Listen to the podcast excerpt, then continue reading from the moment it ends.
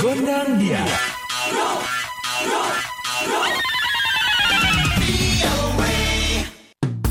Halo-halo Sobat V O A, kembali hadir V O A Gondangdia bersama Dewi Gemini dan Ronan D C, pastinya dari Washington. Sobat V O A, kali ini ada obrolan bersama Maria Trimble, diaspora Indonesia yang baru saja membuka usahanya di salah satu mal yang ada di kota Richmond di negara bagian Virginia. Toko ini baru ya, kami buka awal September, saya dan suami, e, namanya Dragon Treat Dessert Cafe. Basically yang kita jual tuh dessert, jadi dari e, ice cream, tapi ice creamnya e, kita buat e, roll ice cream. Kita buat langsung di pan, jadi customer bisa lihat apa yang kita buat, dari mulai ice cream, kemudian produk lain yang kita buat with crepe, itu juga customer bisa lihat. E, crepe itu pancake yang dari Prancis, kemudian isinya macam-macam, bisa ada buah, kita pakai powder sugar. Kemudian produk lain lagi ada bubble tea, flavornya banyak, ada macam-macam mulai dari dragon fruit, passion fruit, mango, macam-macam banyak sekali. Kemudian ada toppingnya, ada yang bursting, bursting boba itu yang pop. Jadi kalau dimakan kayak explode gitu in your mouth. Kemudian ada juga cake, cake-nya macam-macam juga, ada red velvet, carrot cake, mousse cake. Uh, kami jual ada macarons juga. Jadi karena kita sebut dessert cafe, konsepnya itu semua tentang treat. Everything sweet. Kita open kitchen ya. Jadi oh, gitu. uh, pengunjung yang datang bisa lihat apa yang kita buat dan itu semuanya kayak wow, seperti itu.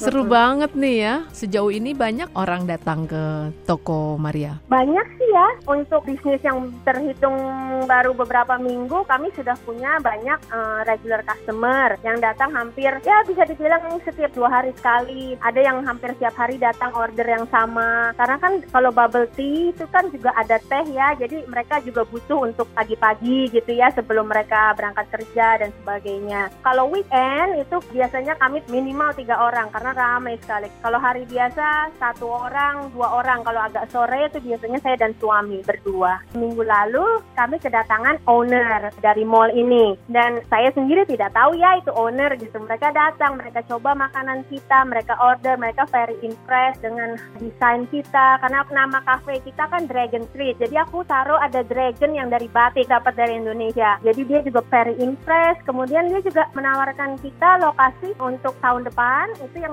lokasi di luar mall. Jadi yang menghadap ke jalan. Jadi exposure-nya lebih bisa kelihatan ya. Tapi untuk tahun pertama ini, kita lokasinya di dalam food court, di lantai dasar. Sebelumnya apa profesi Anda? Aku pindah ke Amerika tuh baru ya, dua ribu lima belas. Aku menikah dengan uh, orang Amerika, kemudian aku pindah di sini. Ya selama kurang lebih empat tahun, uh, baru ya paling casual job aja, bantu teman. Tapi waktu aku di Indonesia, aku bekerja di university, di education, di pendidikan. I was a director of marketing and admission oh. untuk beberapa university besar di Indonesia. Nah ini memang Maria punya bakat dessert ini atau uh, Maria belajar? Dari kecil sih, S D ya memang suka baking gitu. Kalau hari Jumat biasanya uh, bikin kue dan sebagainya. Dan memang keluarga besar saya di Indonesia itu banyak kali yang punya restoran atau catering atau kafe seperti itu. Jadi food business sudah kayaknya mungkin mendarah daging ya di keluarga saya gitu. Nah kalau di Amerika ini banyak sih juga orang yang bilang, wow kamu baru less than five years ya di sini udah berani buka usaha ini. Kadang saya pikir juga, aduh terlalu berani apa ya. Cuma maksudnya kalau when you get chance ya kenapa enggak gitu kan, kesempatan tidak datang dua kali ya. Jadi saya pikir saya dapat kesempatan ini ya saya maksimalkan. Berapa kisaran harga dessert? Per produk ya. Iya. Terjangkau ya, sangat terjangkau. Paling murah ya sekitar lima dolar, maksimum sepuluh dolar. Orang Amerika itu kan suka dessert ya. Mereka kalau habis makan, sepertinya harus ada dessert. Jadi konsep kami ini sangat-sangat disambut baik oleh mereka.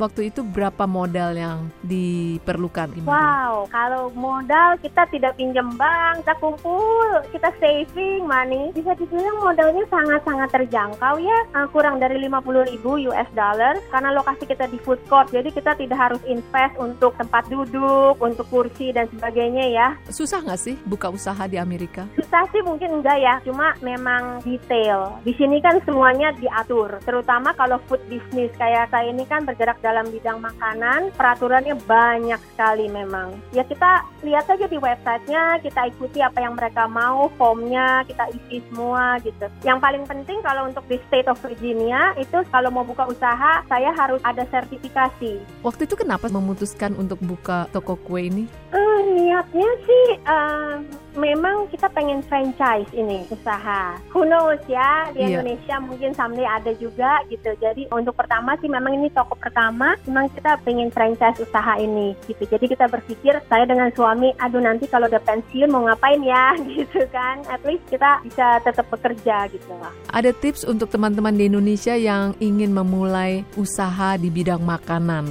Yang pertama harus ada niat yang kuat dan harus mau kerja keras, harus berani ambil resiko. Kalau misalnya untuk di bidang makanan, yang penting produk kita bagus, produk kita enak, orang pasti datang. Nah Sobat V O A, semoga inspiratif ya. Sekarang kita pamit. You, dadah, bye-bye. The Voice of America.